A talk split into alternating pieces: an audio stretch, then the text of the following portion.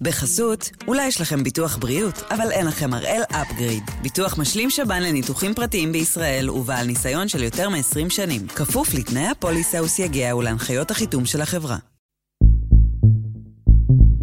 היום יום רביעי, 16 במרץ, ואנחנו אחד ביום, מבית N12.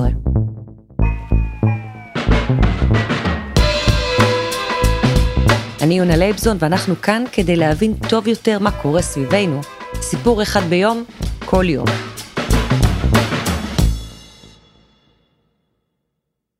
אתמול בערב, כמו כל חודש, בדיוק בשעה שש וחצי, התפרסם הנתון של הלשכה המרכזית לסטטיסטיקה שמגלה לנו בכמה עלו מחירי הדירות בשנה החולפת.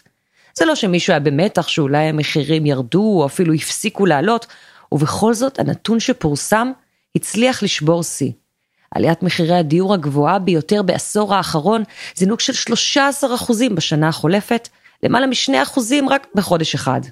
תראה, קודם כל הנתונים הם uh, מטרידים ביותר. יחד עם זה, מה שאנחנו נערכנו, יום ראשון מתחילה הרשמה להגרלה של עשרת אלפים דירות לזוגות צעירים, מחיר מטרה עם הנחה של עד 300 אלף שקל לדירה, זה משמעותי. עוד לפני זה, הממשלה הכריזה על דחייתן מחדש של ההגרלות של דירות בהנחה, 30 אלף יחידות דיור חדשות. אבל מספר הזכאים, האנשים שיכולים בכלל להירשם להגרלה, עומד על כ-200 אלף צעירים. כאלה ששנים מחכים לתוכניות הממשלתיות שאולי אולי יאפשרו להם לקנות דירה ראשונה.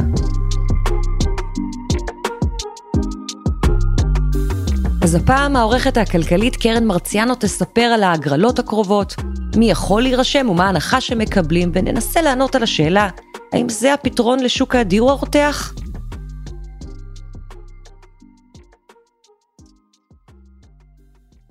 אהלן קרן. שלום, שלום יונה. אז אחרי הרבה זמן שלא התקיימו הגרלות, יש בקרוב הגרלה חדשה. מה קרה פתאום? מה שקרה פתאום זה שיש ממשלה.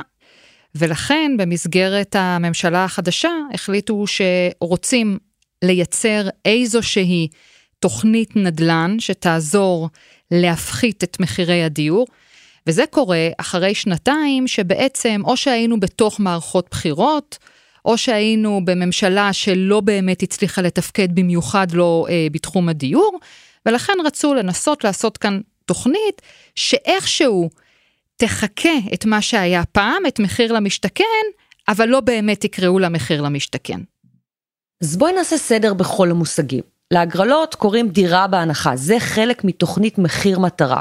ובהגרלה הזו יהיו גם עודפי דירות מתוכנית ישנה, תוכנית מחיר למשתכן. אז בואי נתחיל בלהבין, מה זו בעצם תוכנית מחיר מטרה?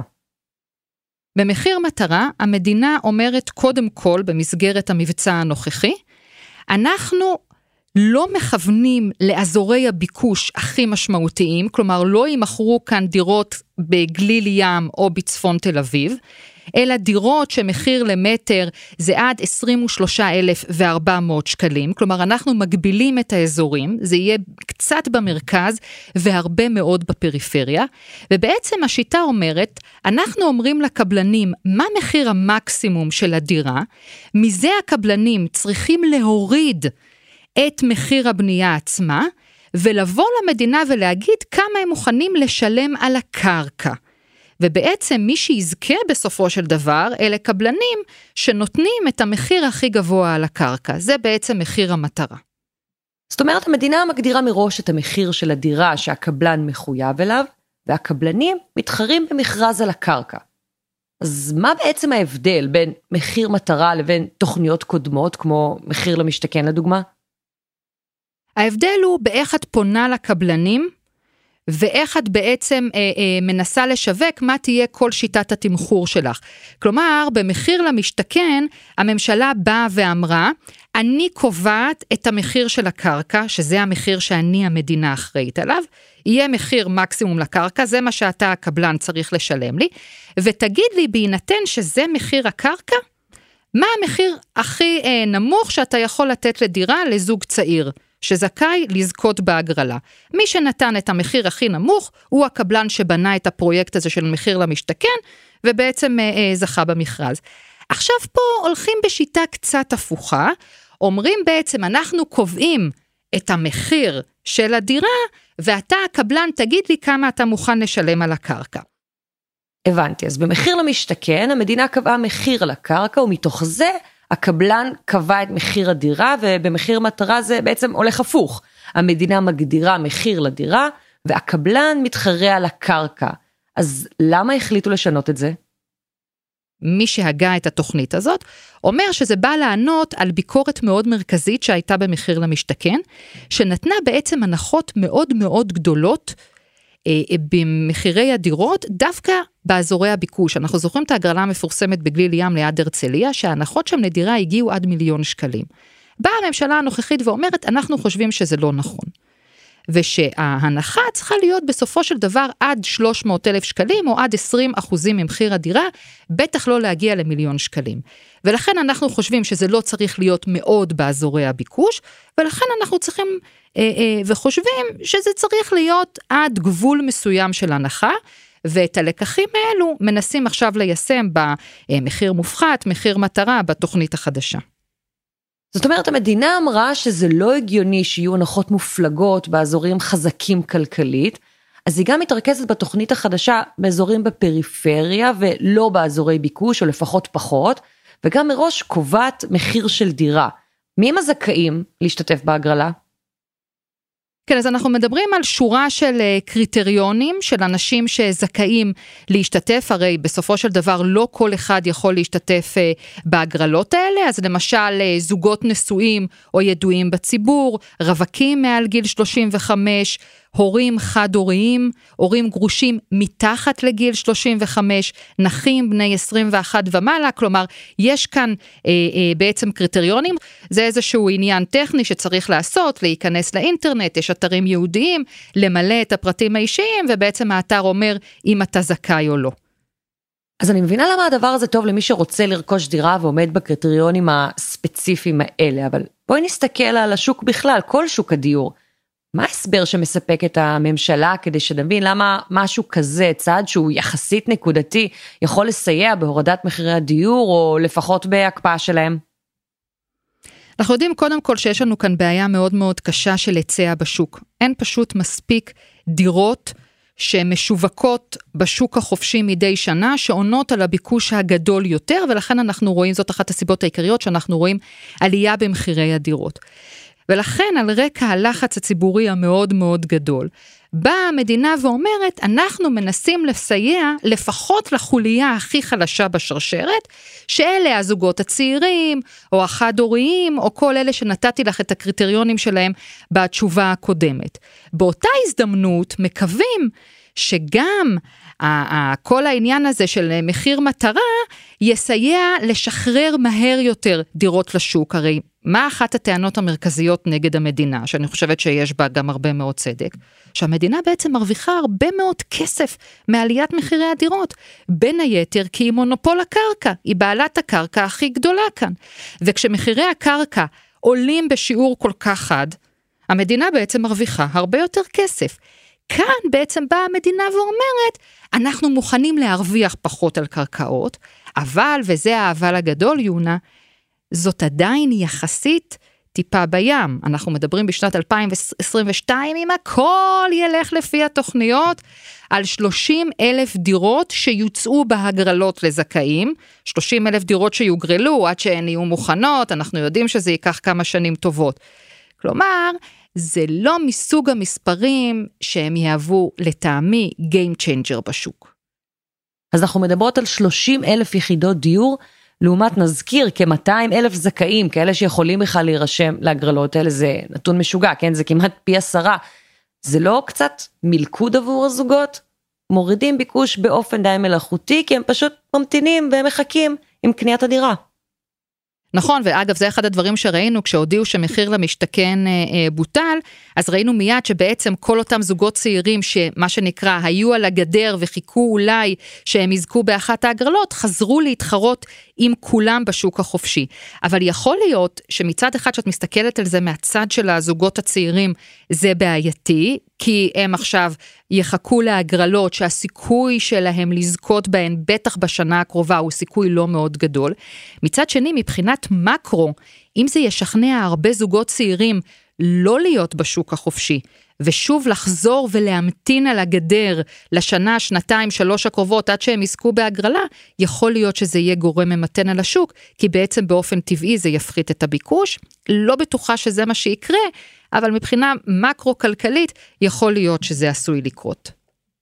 ובינתיים המחירים עולים, והזוגות יכולים uh, למצוא את עצמם גם בלי דירה, וגם עם מחירי דיור גבוהים יותר, בדיוק בגלל שהם המתינו כל השנים. שזה תמיד המלכוד של ההגרלות האלה. זה תמיד המלכוד, אתה לא יודע לאן השוק הולך, או בעצם אתה יודע שסביר להניח שהוא ימשיך לעלות, אתה רק לא יודע באיזה קצב, והשאלה אם לחכות להנחה של השלוש מאות אלף האלה שאולי תזכה במקסימום, או להגיד אני כבר לא סומך על שום דבר, ממילא זה ימשיך לעלות בקצב שנתי של 10-11 אחוזים, אז אני מהמר עכשיו. יש כאלה שאין להם ברירה אחרת אלא להמתין, ממילא אין להם את ההון העצמי ואת האפשרויות. ויש כאלה שיגידו, אנחנו נרשמים להגרלה, במקביל מנסים למצוא גם בשוק הפרטי ומה שנצליח קודם. אין ספק שלהיות היום זוג צעיר שמחפש דירה, לא המעמד הכי כיפי היום. וצריך להגיד, גם אלה שזכו, זה לא תמיד עם היתרי בנייה, כלומר, ייקח להם עוד שנים עד שהם ייכנסו לדירה.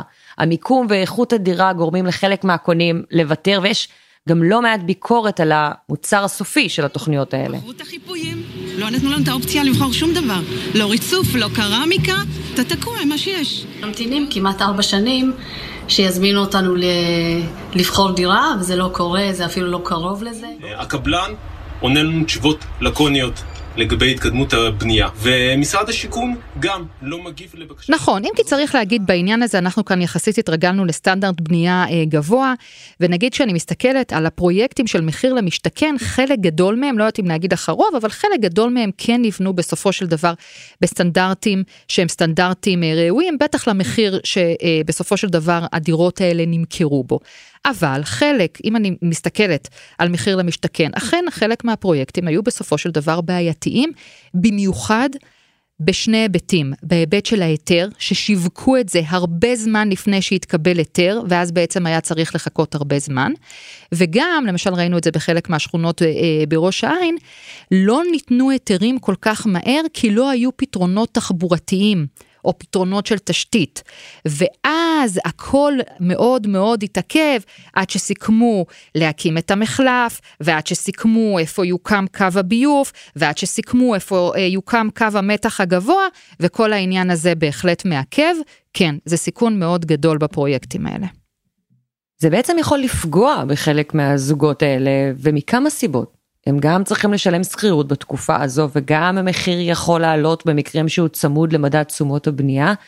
ובסוף זו לא תמיד ההנחה שהם חשבו עליה כשמחשבים את כל הדברים האלה וזה גם ביחד עם תקופה ארוכה של אי ודאות מתי בכלל יקבלו מבטח. אז קרן היום יש לנו פרספקטיבה של כל התוכניות השונות לדיור מוזל לאורך השנים. אחת התוכניות הצליחה לגרום לשינוי? תראי, תוכנית מחיר המשתכן של כחלון הצליחה למשך שני רבעונים בערך, התוכנית הזאת התחילה ב-2015, איפשהו באזור 2018, אם אני לא טועה, היה איזה רבעון או שניים שראינו עצירה במחירי הדירות. כלומר, שהעלייה החדה מאוד הפסיקה, לא הייתה ירידה, אבל ראינו איזושהי עצירה שזה גם כן הישג. אבל אחר כך מהר מאוד ראינו את המחירים שווים ועולים, אבל כן מחיר למשתכן לפרקים כן הייתה מוצלחת מבחינת המחירים. אני גם חושבת שהייתה לה הצלחה חברתית גדולה בהיבט הזה, שהיא באמת אפשרה להרבה זוגות צעירים לרכוש דירה, גם אם הם לא גרים בה, לפחות יש להם אה, דירה, גם אם אנחנו בסופו של דבר מכילים את השוליים הבעייתיים שאלה זוגות צעירים עשירים יחסית שקיבלו הנחה הרבה יותר גדולה ממה שההיגיון שלנו סובל, אבל זה נגיד מחיר שאני אומרת אני מוכנה לשלם תמורת כל אותם עשרות אלפי זוגות צעירים שהצליחו להשיג דירה. אז בהיבט הזה אני חושבת שיחסית התוכנית הזאת הצליחה. שאר התוכניות הצליחו באופן הרבה יותר מוגבל, כי בסוף הפתרון האמיתי צריך להיות פתרון משולב. עליית מחירי הריבית מצד אחד והגדלת ההיצע מצד שני. יש לך מראש מחסור בדירות בין ההיצע היותר מוגבל לבין הביקוש המאוד גדול.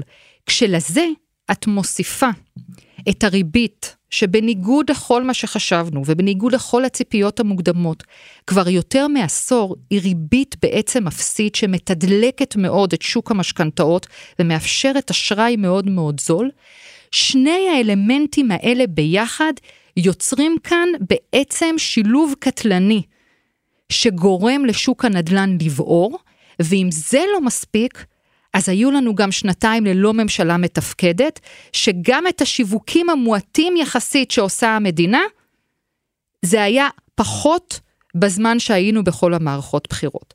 עכשיו הממשלה צריכה להוכיח שהיא תגדיל את ההיצע. לגבי הריבית, כאן את אפילו אה, יודעת לא פחות אה, אה, טוב ממני, היא עומדת לעלות אוטוטו בארצות הברית, ההערכה היא שבעקבות ארצות הברית גם יעלו אותה כאן אצלנו, אם יהיו כמה סבבים כאלה של העלאת ריבית בשנה הקרובה, יכול להיות שזה יהיה גורם ממתן על השוק. אז מה בכל זאת אפשר לעשות, והאם הממשלה עושה מספיק? קודם כל חסות אחת קצרה, ומיד חוזרים.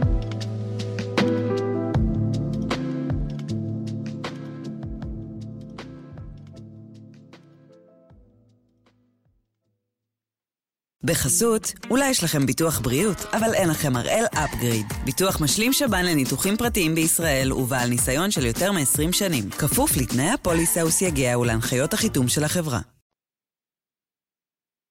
אנחנו עם התוכניות הממשלתיות למלחמה במשבר הנדל"ן. קרן, עד כמה הממשלה הזו בכלל רצתה לטפל בנושא הדיור, או אולי העדיפה להדחיק קצת, למרות שבסוף, כלכלית הרי, זה הדבר הכי משמעותי למשק בית. נכון, ואולי החודשיים האחרונים ממחישים את זה היטב, דיברנו כל כך הרבה על מחירי הפסטה, אבל בעצם ההוצאה הכי גדולה שלנו היא לדיור, ואם את שואלת אותי, בעיניי זו הפצצה הכלכלית-חברתית הכי בעייתית שאנחנו ניצבים בפניה, כי היא תתפוצץ לנו, אם לא עכשיו, אז בעוד שנה, אם לא במחאה חברתית, אז בצורות אחרות, ובהתחלה הממשלה הייתה מאוד עסוקה בהקמה שלה, ואחר כך היא הייתה עסוקה במשהו ש... היא הצליחה לעשות, אבל פתאום זה הפך להיות העניין נדיר, שזה להעביר תקציב, כי שכחנו מה זה שיש ממשלה שצריכה להתנהל עם תקציב, ורק אחר כך העבירו את תוכנית הנדל"ן. אנחנו היום מתכנסים סוף סוף להודיע על הצעדים בצורה מסודרת בתחום הדיור והשיכון, ושני רכיבים שאנחנו מנסים להתמודד איתם זה היצע, הגדלת ההיצע ואנחנו מנסים לצנן את הביקוש. אז בעצם הממשלה גיבשה תוכנית שאומרת, בראש ובראשונה המטרה המרכזית שלנו היא להגדיל את ההיצע של הדירות. כלומר, שמוסדות התכנון ומינהל מקרקעי ישראל יעבדו עכשיו הרבה יותר מהר, ונשווק ונזרוק יותר דירות לשוק הפרטי. בעצם הממשלה באה ואומרת, אנחנו מנסים להגדיל את ההיצע לבין 60 ל-80 אלף דירות. אנחנו רואים אכן עלייה בחודשים האחרונים בקצב השיווק, זה עדיין לא מספיק, אבל רואים לפחות עלייה, רואים איזושהי התחלה של ניהול. זה עניין אחד. במקביל הממשלה גם אמרה, אנחנו נשתדל להסב יותר משרדים וקליניקות לדירות, נייצר חלופה לתמ"א 38, נילחם במשקיעי Airbnb כדי שיהיו פחות דירות Airbnb וכך נשחרר יותר דירות לשוק. ובמקביל לכל הדברים האלו, גם ננסה להקל על הזוגות הצעירים בזה שנאפשר להם לקנות דירות במחיר מופחת, אז השנה מדברים על 30 אלף דירות במחיר אה, מופחת, צריך לראות שבאמת יעמדו במכסה הזאת. מה את חשבת על התוכנית? שיש בה הרבה אלמנטים טובים, אבל אין בה את מה שאני קוראת לו את הפטיש חמישה קילו. הממשלה בעצם לא משדרת לציבור שבעל הבית השתגע. באנו פה בעצם כאן עם תוכנית שהיא תוכנית משוגעת ואנחנו הולכים ואומרים לשוק זה הדבר הראשון והכי חשוב לנו, מחירי הדירות. לא, הממשלה באה ואמרה אני מוטרדת מענייני הדירות ולכן אני עושה כאן תוכנית. אבל אם אני למשל משווה את זה לתקופה של כחלון, בתקופה של כחלון למרות שהוא הצליח רק בחלק מהזמן ובחלק קטן מהזמן, הייתה תחושה של יותר בהילות.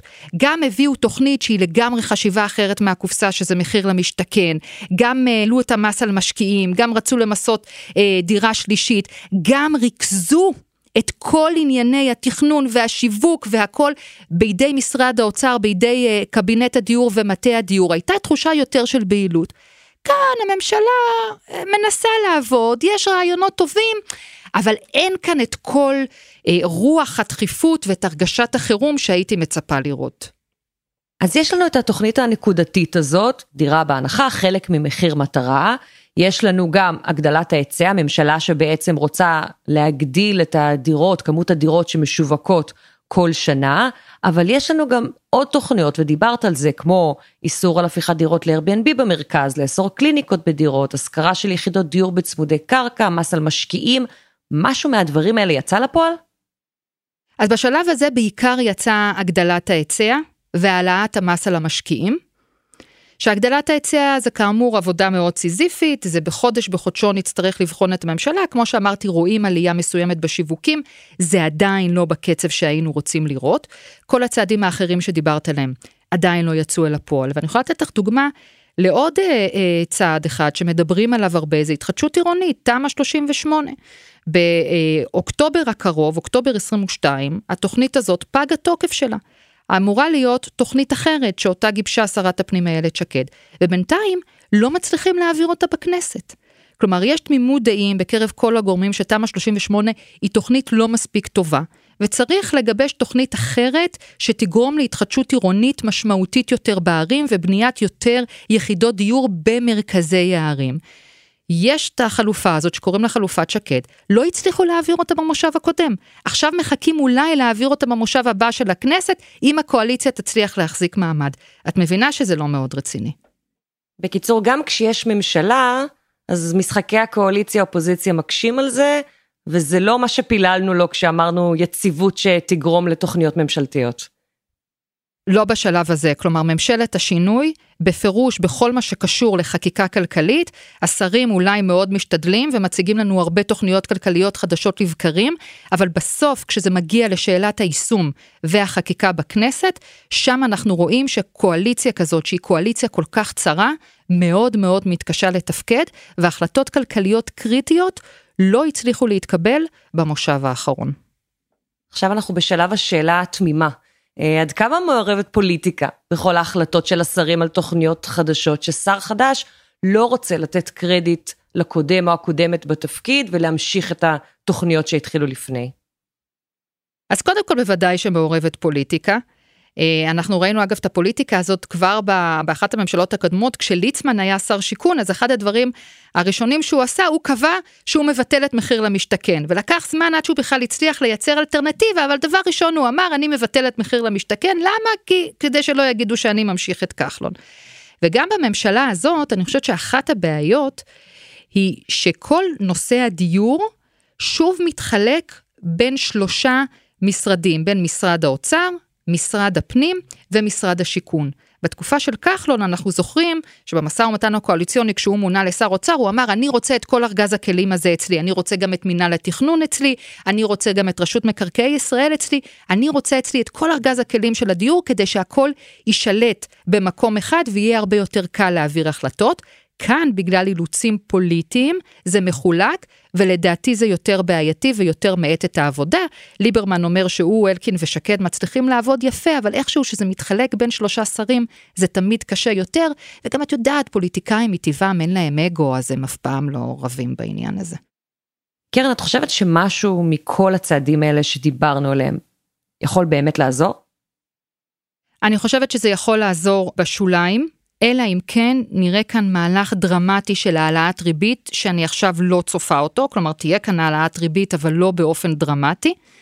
ובסופו של דבר השילוב הזה של משכנתאות מאוד זולות, עם היצע מאוד בעייתי, עדיין יגרום לכך שגם בשנים הקרובות נראה את מחירי הנדל"ן עולים. אנחנו מדינה קטנה, צפופה, עם קצב גידול אוכלוסייה גבוה, ואין לנו בינתיים את השיווי משקל, ולדעתי גם לא נצליח להשיג אותו בשנים הקרובות, בין ההיצע לביקוש. אני גם רוצה להזכיר לך עוד שני דברים שהן השפעה ישירה של מה שאנחנו רואים עכשיו של האירועים בין רוסיה לאוקראינה, שהן השפעה שלילית על שוק הדיור.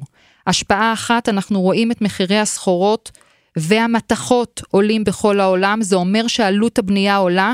אם לא הספיקו לנו כל הסיבות לעליות המחירים, הנה עוד סיבה, העניין הזה עולה, אז זה בהכרח יגרור עוד התייקרות בדירות.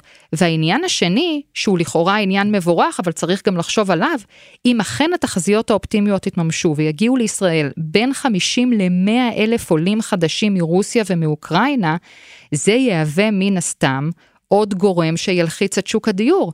בהתחלה משכנים אותם בבתי מלון ובמרכזי קליטה, אחר כך צריך למצוא דירות לאותם אנשים.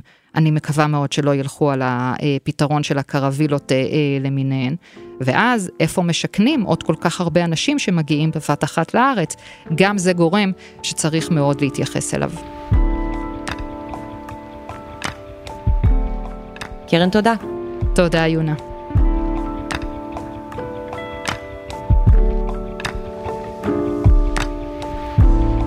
וזה היה אחד ביום של N12.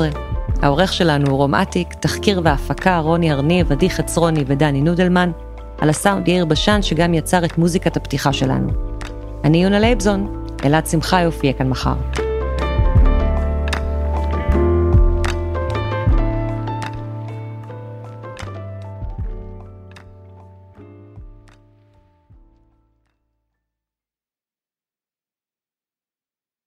בחסות, אולי יש לכם ביטוח בריאות, אבל אין לכם הראל אפגריד. ביטוח משלים שב"ן לניתוחים פרטיים בישראל ובעל ניסיון של יותר מ-20 שנים. כפוף לתנאי הפוליסה וסייגיה ולהנחיות החיתום של החברה.